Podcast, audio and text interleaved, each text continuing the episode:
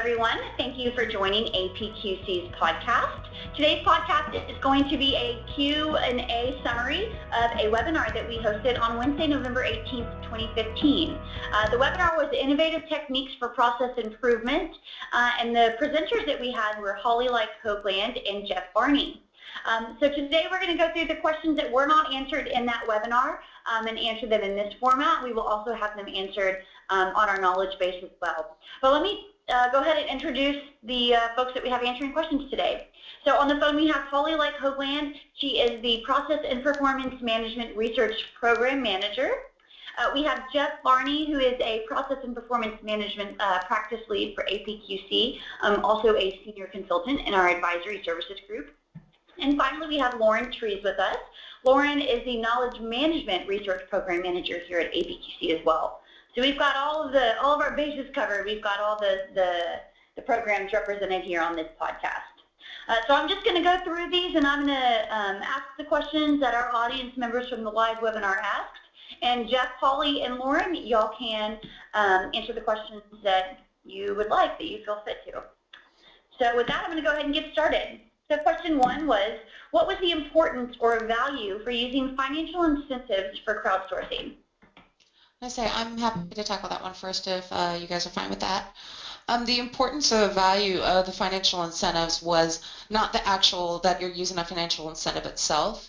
It's but for crowdsourcing and things along crowdsourcing hack days, things along those lines. The idea is to kind of create an environment of friendly competition and fun. And some kind of prize would also help keep people engaged. The real thing that most of the organizations we work with that stressed was actually not that the financial incentives were the main call. It was actually the engagement with the employees and letting them be part of the project team that developed the solutions was actually what drove a lot more of the satisfaction.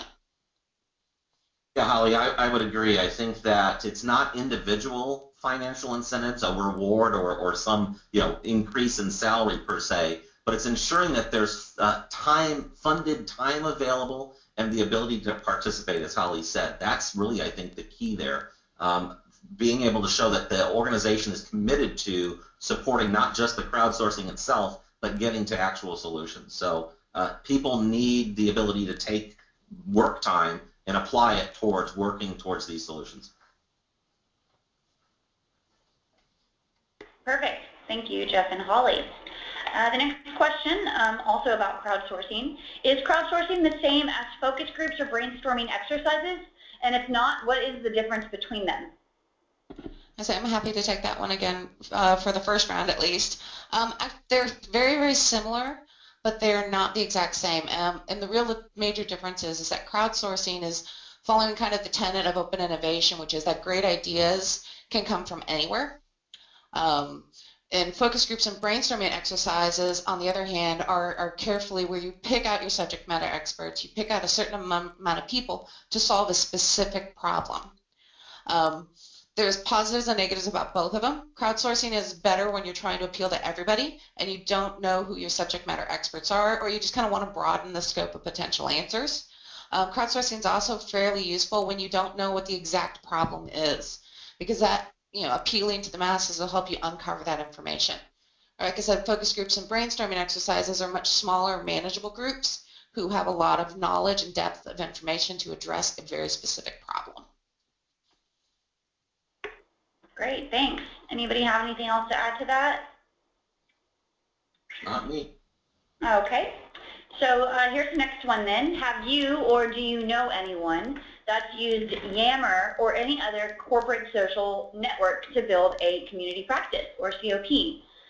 This individual who asked the question is trying to start one up with Yammer or SharePoint and would like some feedback or benchmarks or any information that you have. Hi, this is Lauren. I'll take a first stab at that question. The short answer is yes, we have seen lots of organizations using Yammer and other similar enterprise social networking tools as the basis for the discussion capabilities in their communities of practice.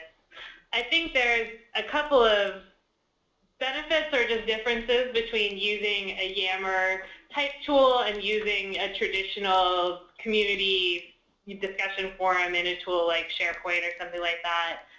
First of all, you tend to, if you're asking for ideas or responses to a question, get a broader opportunity to talk to different people in Yammer, because it might not just go out to people in that community of practice, but also people who follow those people, or people who follow the particular topics that have been tagged in that question. So you just tend to get a broader perspective.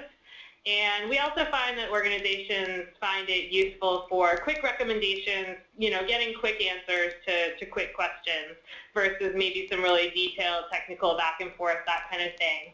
So we've seen some organizations that have entirely replaced their traditional discussion forums with a Yammer type capability, and others that have both for slightly different purposes, running, aligned but on different tracks. So you might go ask some questions in a community discussion forum and others in related social networking capability. Perfect. Thanks, Lauren. Holly or Jeff, do y'all have anything to add to that from a process side, or did Lauren cover it?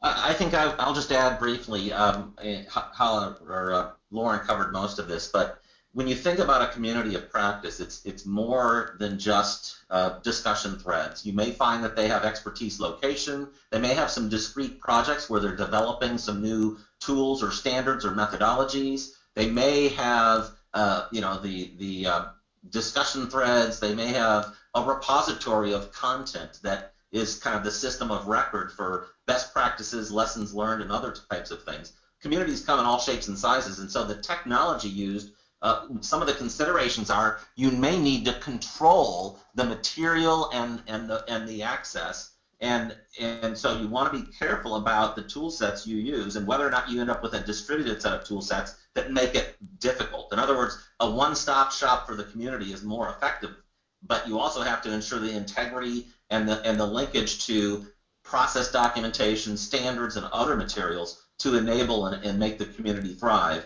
and have project spaces in other forms. So with all that being said, I think that there's many innovative tools out there, many of them cloud-based, etc. But you have to look at what is the overall purpose, the approach, and activities that the community is going to support, and then pick the right technologies that give the control and management within the organization. So high-level view there, but don't just go after the innovative cloud technology or something else and only focus on one aspect for your community. Think about the depth and breadth that needs to be supported.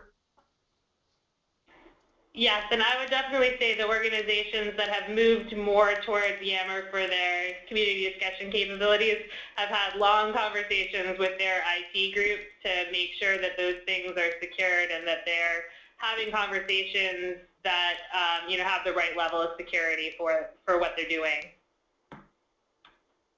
Great, thank you. Okay, the next question. Have you ever seen a healthcare facility adapt to this approach for process improvement? Now, this was a question asked during the webinar, so this approach is, I don't remember what they were referring to. Holly, did you have any context on that? I was going to say that is kind of open-ended there, but we did discuss three main approaches in the webinar, and the first one was crowdsourcing, the second one was the hackathons or hack days, and then the last one was communities of practice. So maybe if you want to kind of look at it from those three different areas, does that work for everyone? Sure. All right. I can take the first step. I've never seen any healthcare facility in particular do crowdsourcing or hack days. My experience with communities of practices is not nearly as much as Lauren or Jeff's. What I can say, though, is that most service organizations have tend to have an easier time and are usually more likely to kind of use those approaches because they're usually looking for things that are very customer-focused, and that tends to be a little bit more top of mind with service organizations. Do you guys have anything else to add on those areas or communities of practice in the healthcare space? Yeah, Jeff here. I would say that to your point, Holly, the healthcare payers, the insurance companies and systems, they tend to be more aligned with concepts like communities of practice and the overall kind of process and service improvement things that you would see there.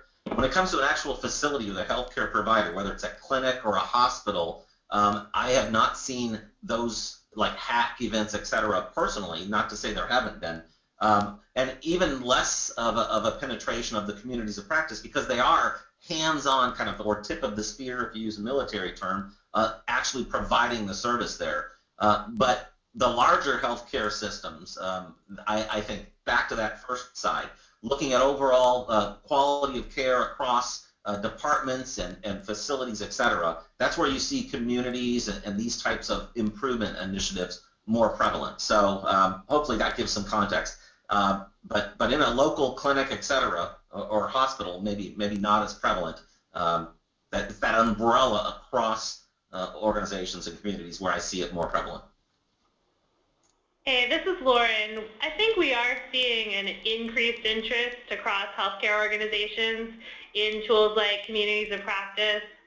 One of the only examples I can think of that we've captured in our knowledge base, I know that the Mayo Clinic does use Yammer and some social networking capabilities to enable some innovation conversations and sharing of new ideas across, people who might be working on a particular, treatment and things like that. So that's one example that's in our knowledge base. Awesome. Does that cover it? Holly, did you have anything else? Actually, I did. Just completely. We actually did a webinar, I think last year, with one of the hospitals. I think it was it St. Jude? I can't remember. But they did start using communities of practice as part of their process improvement groups. And they, because it was about quality focused, sorry.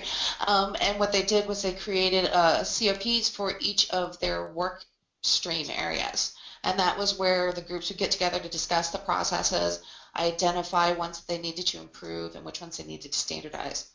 One of the things we will do with this webinar, with this podcast, is do a summary as well, and I can make sure we include the link to that webinar as well.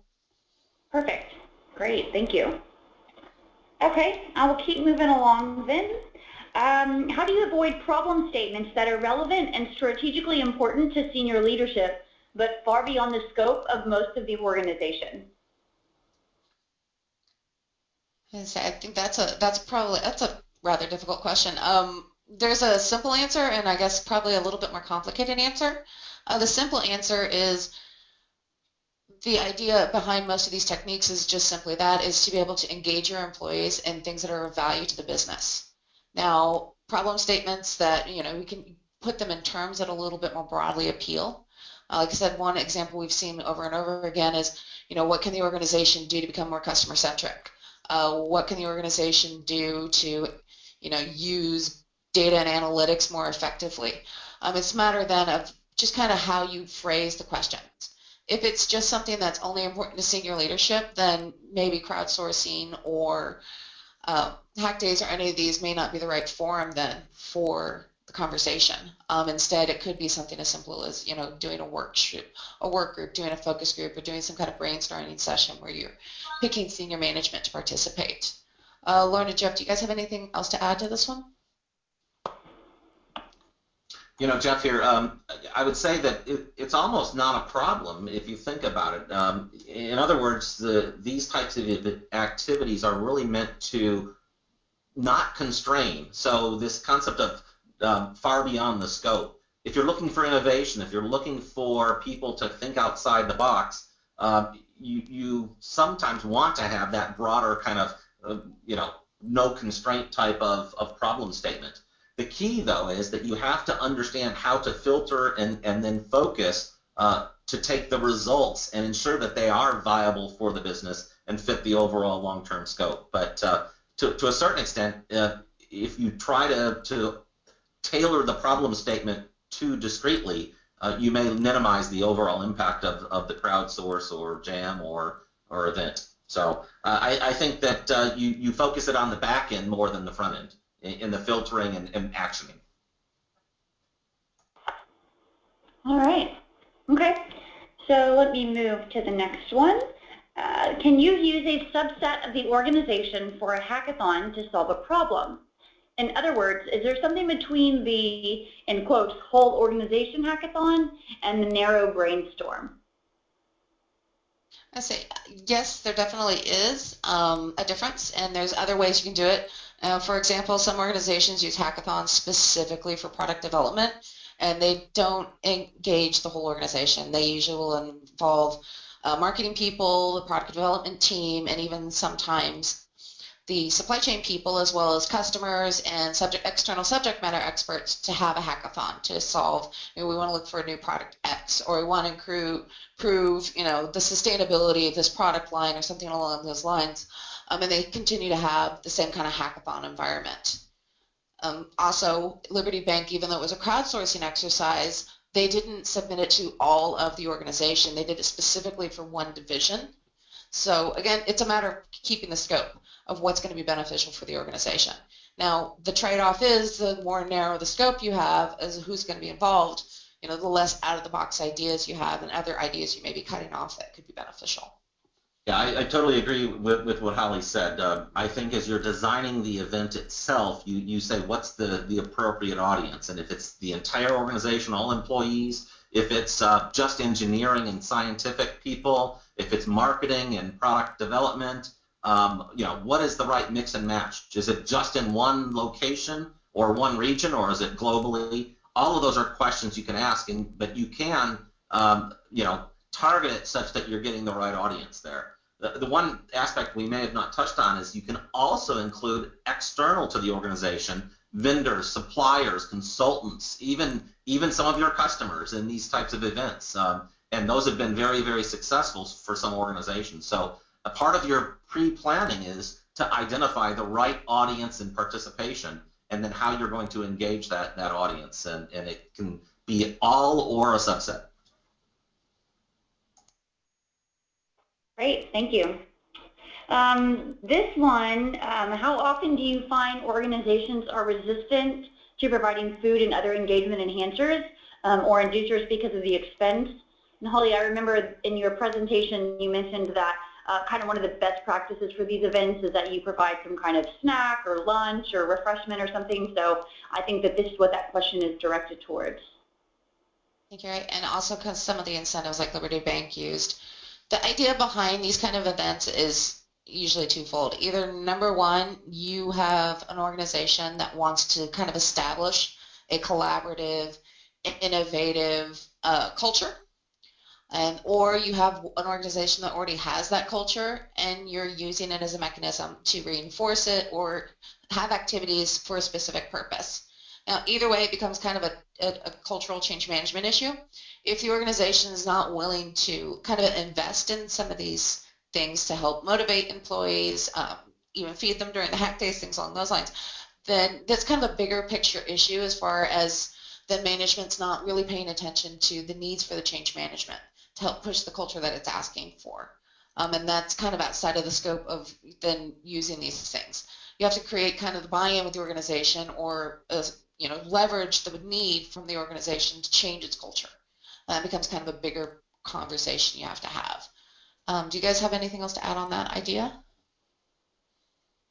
No, I think it's what you find is that when there's the kind of physical come and contribute, whether it's in a room, in a cafeteria, whether it's in the lobby of the building, you find that there are, a greater commitment to providing some sort of refreshments, etc. But obviously, with budgets, etc., who's funding it, it's just going to be driven by what's there.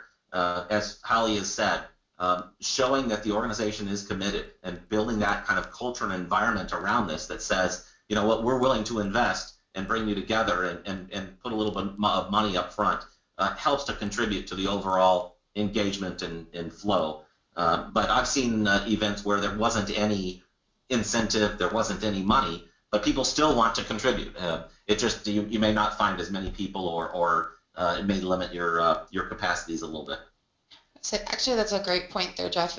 Even if you don't have the financing backing that, instead, like we said earlier, one of the major motivators a lot of the organizations who do these things say is also the career development aspect for employees.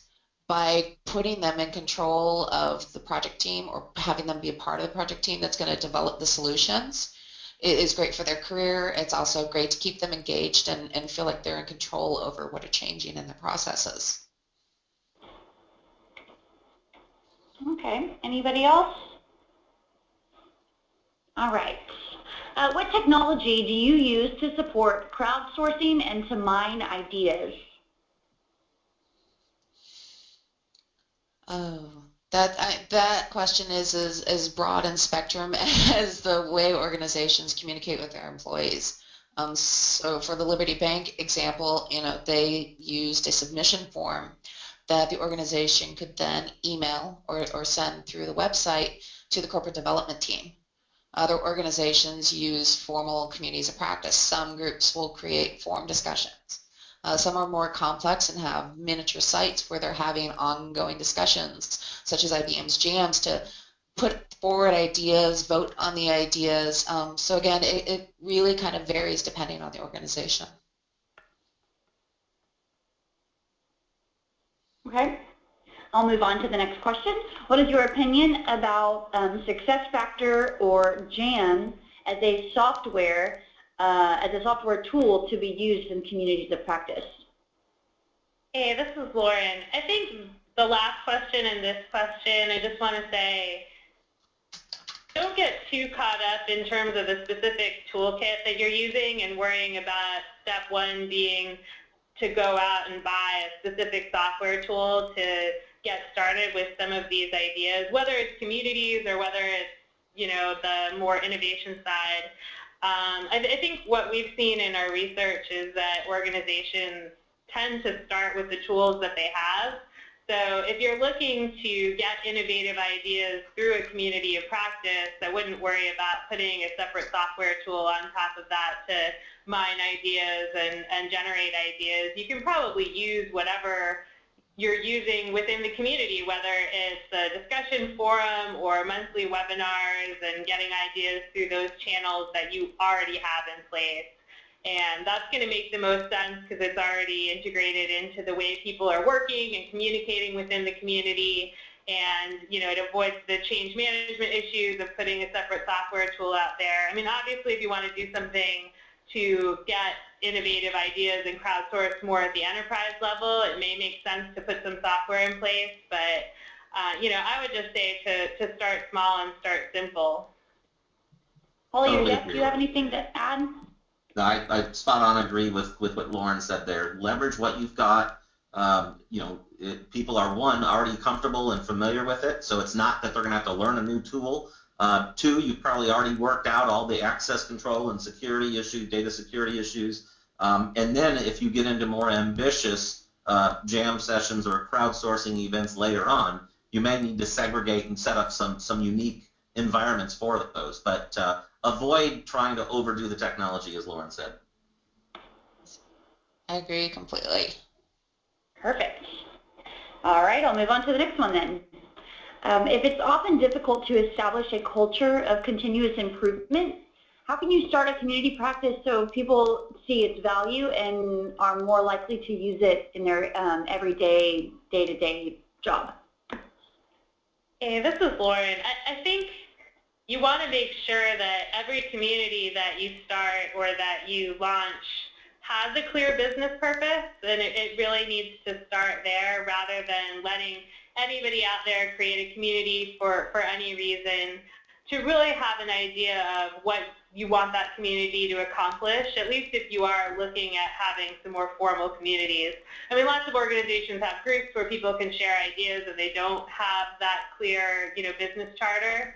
But for these, a real community of practice and a community of purpose, you want to have a reason, and hopefully that is laid out in a charter that can be reevaluated annually to make sure that the community stays on track and is providing value both to the participants and to the organization as a whole.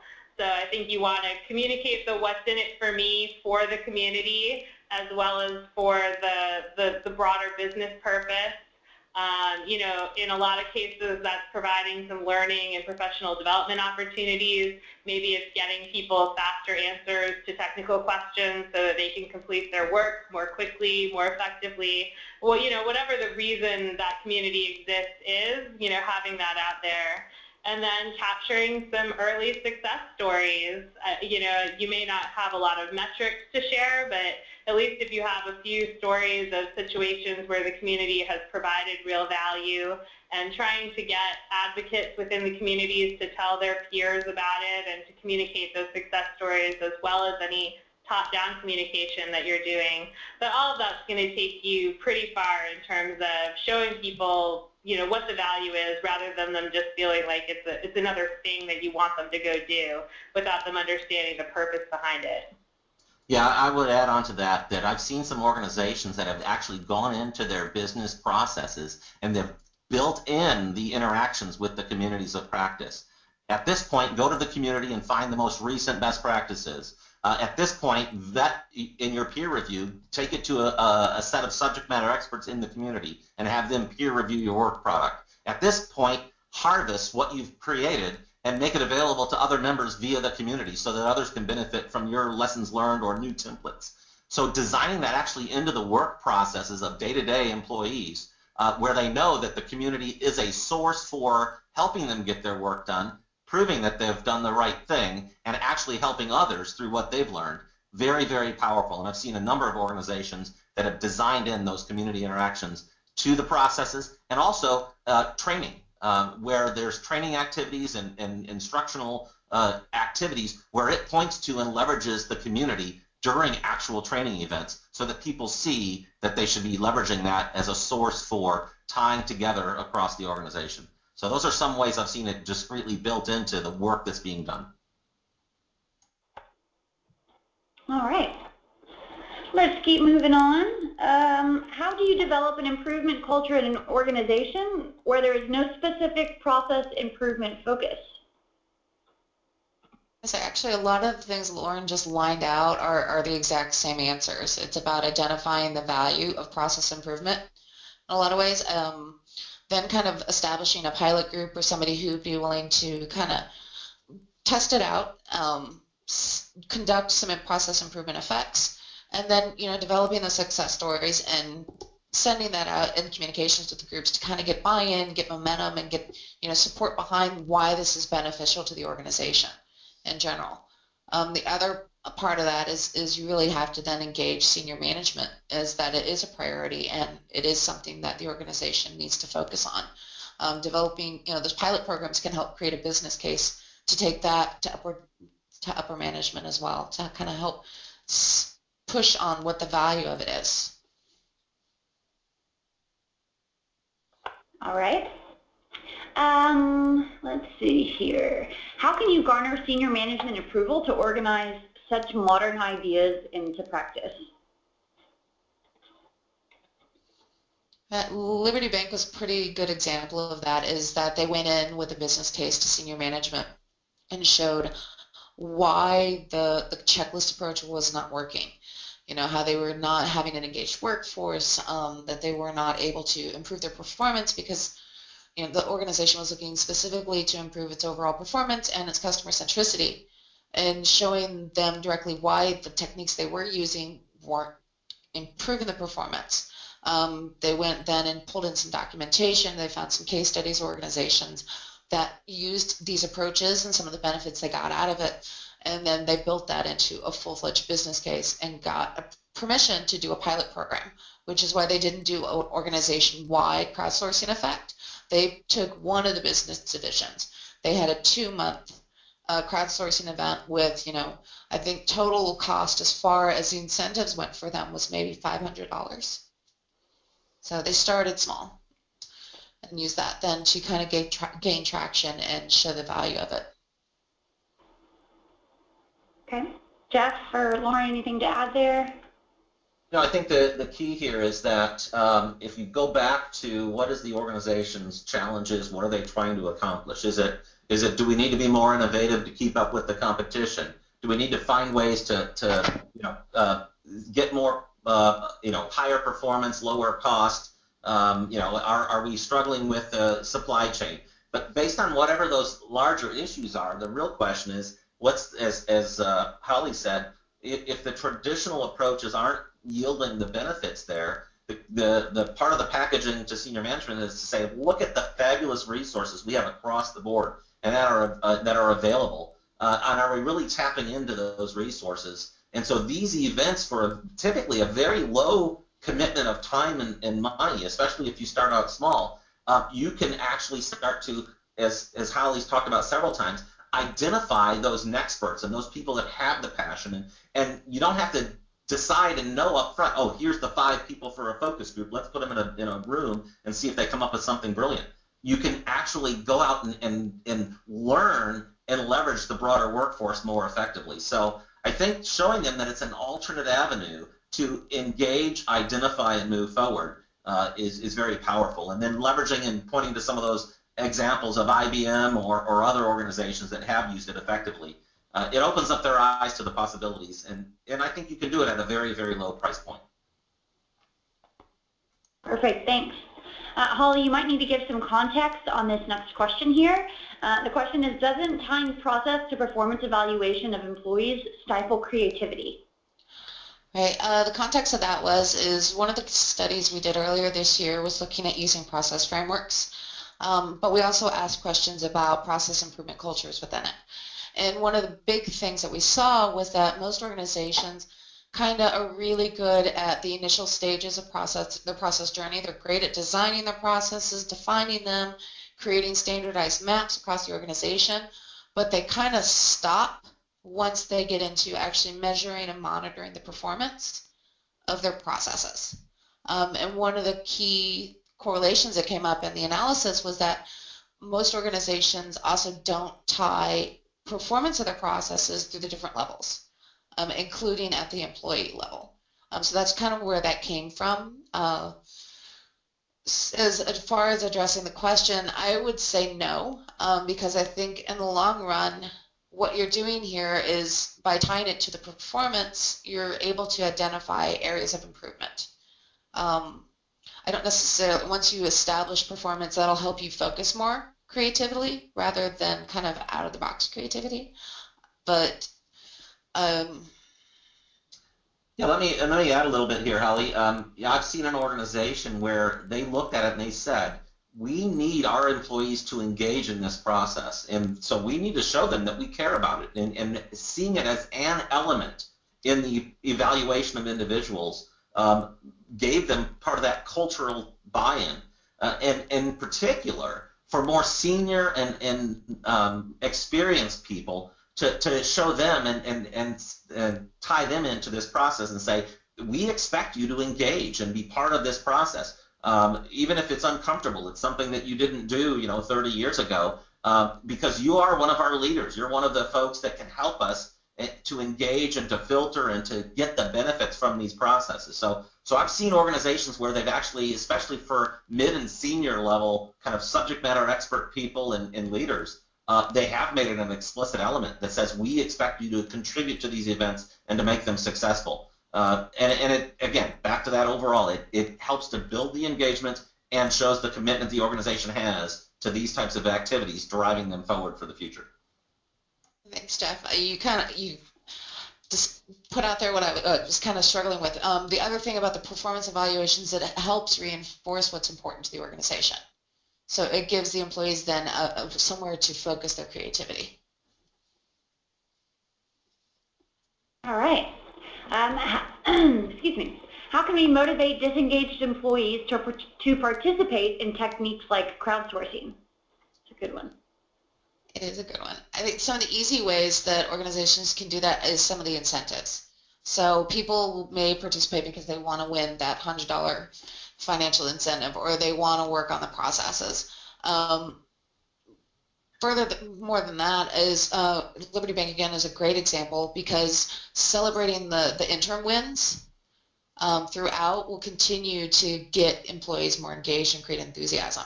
So, they initially had so many responses within the first couple of weeks, but then they started sending out in real time, some examples, or, we got 30 responses that are great.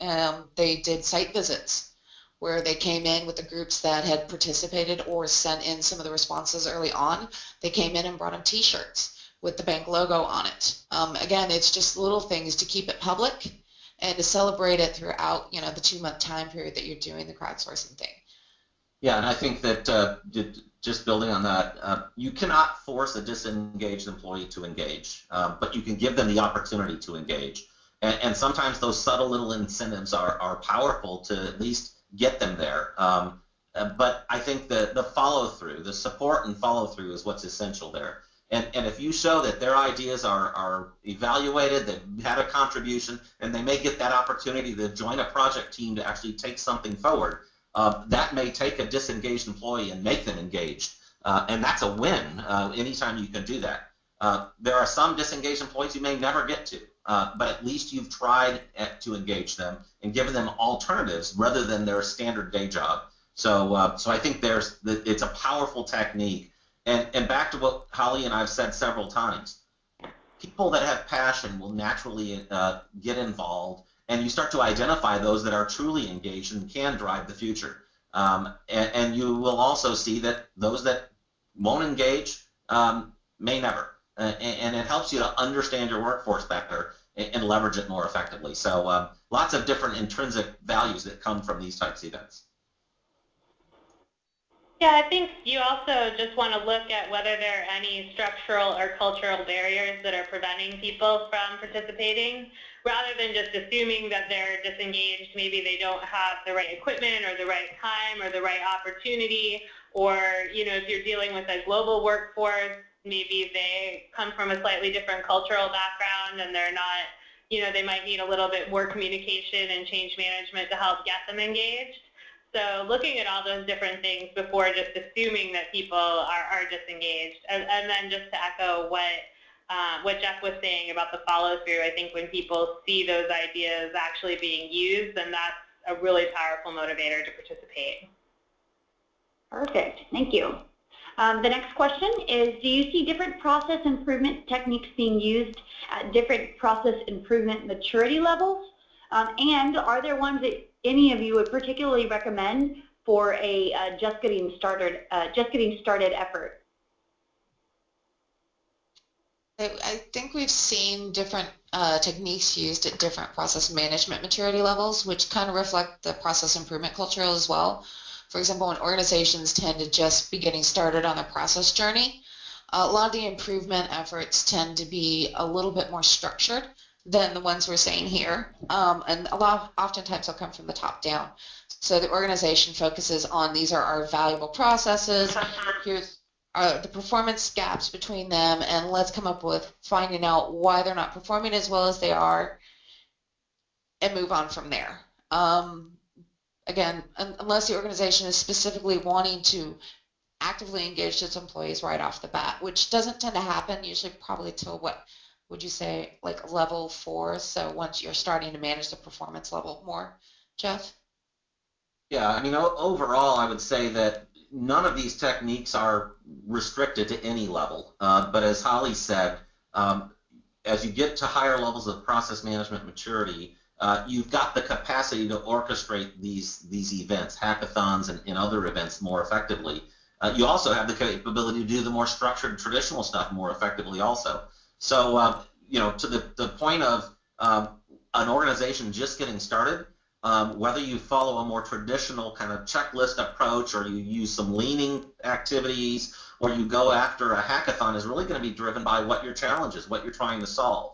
If you know what the problem is, you go to a more traditional approach. If you aren't quite sure what the problem or options for solutions are, then one of these more innovative, broader approaches may be where you start. Just keep in mind that you got to do that due diligence up front to plan it, to orchestrate it, and to follow through.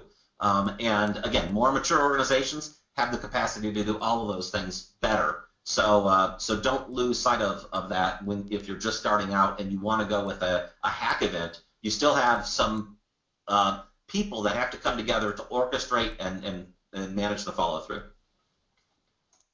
Great. Speaking of hackathons, our next question is, can the operational workers participate in hackathons? And if not, how can managers use their ideas? I would say yes. Some of the, most of the organizations I've seen doing it, Shopify is a great example. They basically close the office for a full day and everybody within the organization sits down and works on it, operational workers as well as, you know, the product development team, the marketing team. And again, the idea then is you want to spread it out as far as you can to capture good ideas. And that way you're making sure that your improvements are also focused on a much broader scope as well.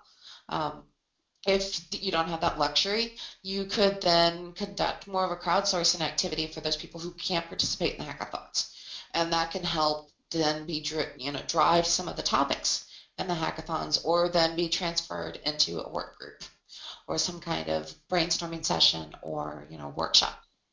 I think that, you know, just adding a little bit here, ideally you would avoid creating barriers, filters, or layers in this type of an event, and you give everybody open access, including operational, hourly, and other types of workers that might not necessarily engage. But that means that you have to make the commitment that they have some time to contribute, to participate, and whether it's via technology, whether it's, you know, whether it's an hour, a day, or whatever, there's some commitment there. Because if you funnel it through managers or focus groups or other techniques, you can find that personal biases will start to eliminate some of the ideas. You know, you may not get the full interaction between people that otherwise could have connected. So if you can avoid building those layers and barriers, I think you're going to be better off overall, and engaging and getting the best kind of collaboration and benefit from the events themselves. But as I started to say here, that means there's a commitment that operational and hourly folks are allowed to contribute on the clock. It shouldn't have to be extra time that they put in for free. Okay. And again, with the hackathons and crowdsourcing ideas, how would you manage an idea that was submitted that might be an exciting, you know, an exciting idea, but it's not exactly aligned with the company's overall strategy? One of the things you kind of have to do is, both in crowdsourcing and in hackathons, because they're a contest, in a way, you have clear criteria to judge each one of the submissions by. Most often organizations will include one of the criteria has to be some kind of strategic alignment with the organization's values. And that helps identify, you know, which ones are going to provide direct value for what we're focusing on today versus what we could be focusing on tomorrow. But one of the other key things about these kind of events is that closing the loop with your participants. You have to come back to the people who submitted the ideas and let them know, you know, A, this is going to go through, here's the project team that's going to be done, this is our estimated timeline for doing this. But if it's not chosen, you have to go back to them and explain why. And that's where those kind of criteria come in very, very handy. You know, some of the things that you can look at is seeing that, you know, there is 4 or 5 projects already, you know, for this topic, so we're going to combine them all into one. Or this isn't really fitting with, you know, our focus area for this year, and make sure you keep a repository or something like that to keep these submissions going forward, because just because it was a focus this year doesn't mean it can't be used again next year if you know, the organization's values or what it's looking for changes. And just keeping kind of the clear why this happened to the people who submitted it is probably the most important thing you could do. Okay. Does an organization need consulting or facilitating help from an outside organization to pull off these events like hackathons? No, you don't. Some organizations do use, especially if it's a part of a larger event, some organizations will have like mini hackathons during some of their, you know, customer events or some of the ones that they do talking about the product lines. Those probably you have a larger audience, so you do need some kind of facilitation, but a lot of the times organizations can just rely on their HR team, their training departments, as well as whoever the sponsor is to put this event together and manage it. Okay, just a couple more. What was the financial incentive for Liberty Bank's crowdsourcing contest granted? Basically, that one was, what they did was they had first, second, or third place prizes. It was just a few $100 each. They let the incentives be told right at the beginning, but they actually paid out the incentives before the process improvements were enacted. But once they were closed, they identified which ones they were going to focus on for the year, and they picked the top three. So probably within about a month, I think, after they closed the contest is when the rewards were sent out, and it was very, very public. Again, that whole engagement and closing the loop thing and keeping the motivation was very important for them. Okay. Are there any statistics available on the benefits of Hack Days? Most of the statistics you'll see on the benefit of Hack Days have to do with the product development part of it. Partially that because it's easier to track that kind of ROI. Most organizations, though, they kind of outline a lot more intangible benefits that happen because of Hack Days. So that employee engagement, Liberty Bank did measure theirs. They actually wound up with more of a 40% engaged employee base for that one division. Then other ones, again, coming up with, you know, comparing how many new product, you know, process improvement ideas you can get over time. You could look at the intrinsic value of each one. Most of the organizations don't kind of put out that type of process improvement ROI when they talk about Hack Days, but really what it boils down to is it improves collaboration, it improves employee engagement, and it helps organizations come up with new ideas, which again are so much more difficult to measure.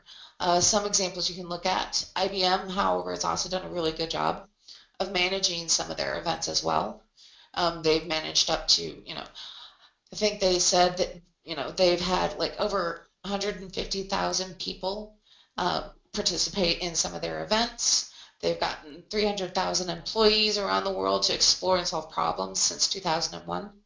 I also looked at some of the money, some of the benefits they've had from the product development aspects as well. Okay, and then the final question that we have here today is what are the organizations that APQC works with using to document workflows? Yeah, great question. Jeff here, I'll start with that. What we find is that when organizations are just starting, they typically, just as we talked about with some of these improvement events, start with the technology they already have at hand. So basic office automation, they may have some SharePoint capabilities or other collaborative capabilities.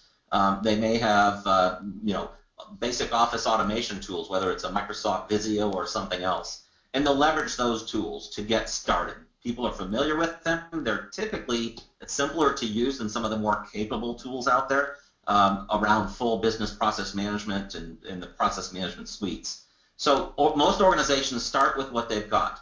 But as you then grow and scale, especially for larger organizations that have a number of employees and you scale and you start to capture more process documentation, et cetera, migration into a more relational data structure that offers the ability to connect the information together, to create multiple views, et cetera, becomes necessary.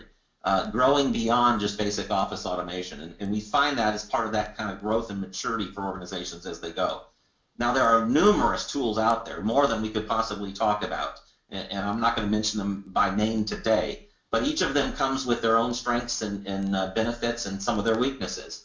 And so what we have learned from organizations is that they decide how they're going to manage the basic governance, the types of process documentation and flows, and what they want to accomplish from that. They can then put together a set of requirements for those tools and down select and get to a better solution.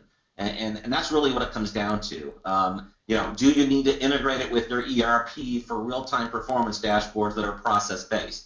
That may take you one direction. Are you really looking to simply become a knowledge aggregator across different systems of record? And that's where you know, there are tools that are more tuned towards that. Or APQC will soon release something called Mosaic that would also help in those types of instances. So I think it's start with what you've got, and as you need to scale and expand, then you can build the requirements to select the right tool out there. Many, many powerful tools. Just take the time to learn, define what you're trying to accomplish, and then pick the right tool, rather than jumping into a tool first and slowing your progress down because the tool is complex. Holly, did you have anything to add to Jeff's response? No, Jeff got it perfectly. Great. Well, that's everything that we have today. That concludes all of the questions from our webinar. So I want to thank Lauren for her time, and Holly, and Jeff, of course. We appreciate this. And if anybody has any questions, you can reach out to us at www.apqc.org.